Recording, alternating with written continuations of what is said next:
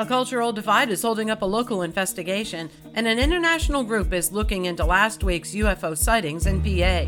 Today is Tuesday, February twenty-first, and this is five seventy News on the Go, brought to you in part by North Central P A dot com. A wind advisory is in effect from this afternoon into this evening. Showers today with highs in the low fifties. A Clearfield County man who was the reason for a shelter-in-place order in Clinton County has been captured. thirty-two-year-old Craig Hauck-Miller had been able to elude police since the February sixth armed robbery of a convenience store. He crashed his car in Clinton County last week and fled on foot.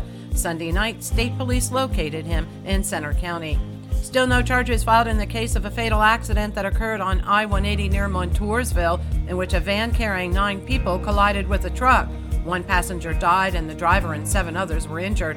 According to PennLive, Lycoming County's D A needs to speak to the passengers before deciding on charges. However, it's been a slow go, as the victims are Amish and he's had to reach out by way of letters since most Amish do not have phones. thirty-five-year-old Derek Johnson of Pittsburgh is accused of threatening a Williamsburg woman, accusing her of getting him charged and sent to prison.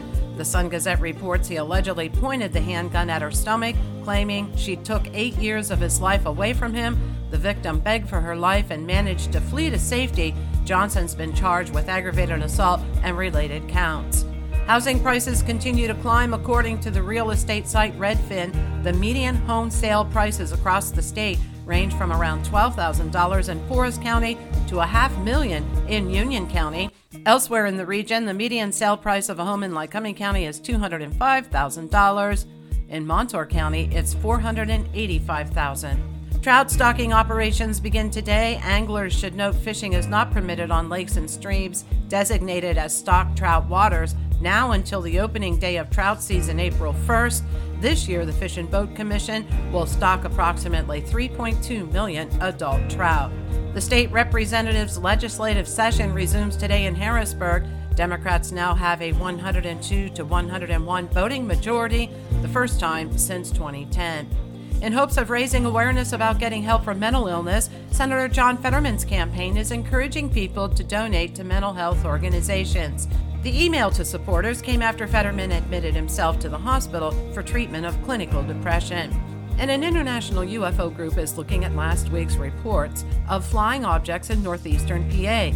Mutual U F O reported they will try and use their expertise to get answers on what were those two little dots flying slowly side by side. For the latest in news and events, head on over to North Central P A dot com. I'm Liz Brady, and you're up to date with five seventy News on the Go.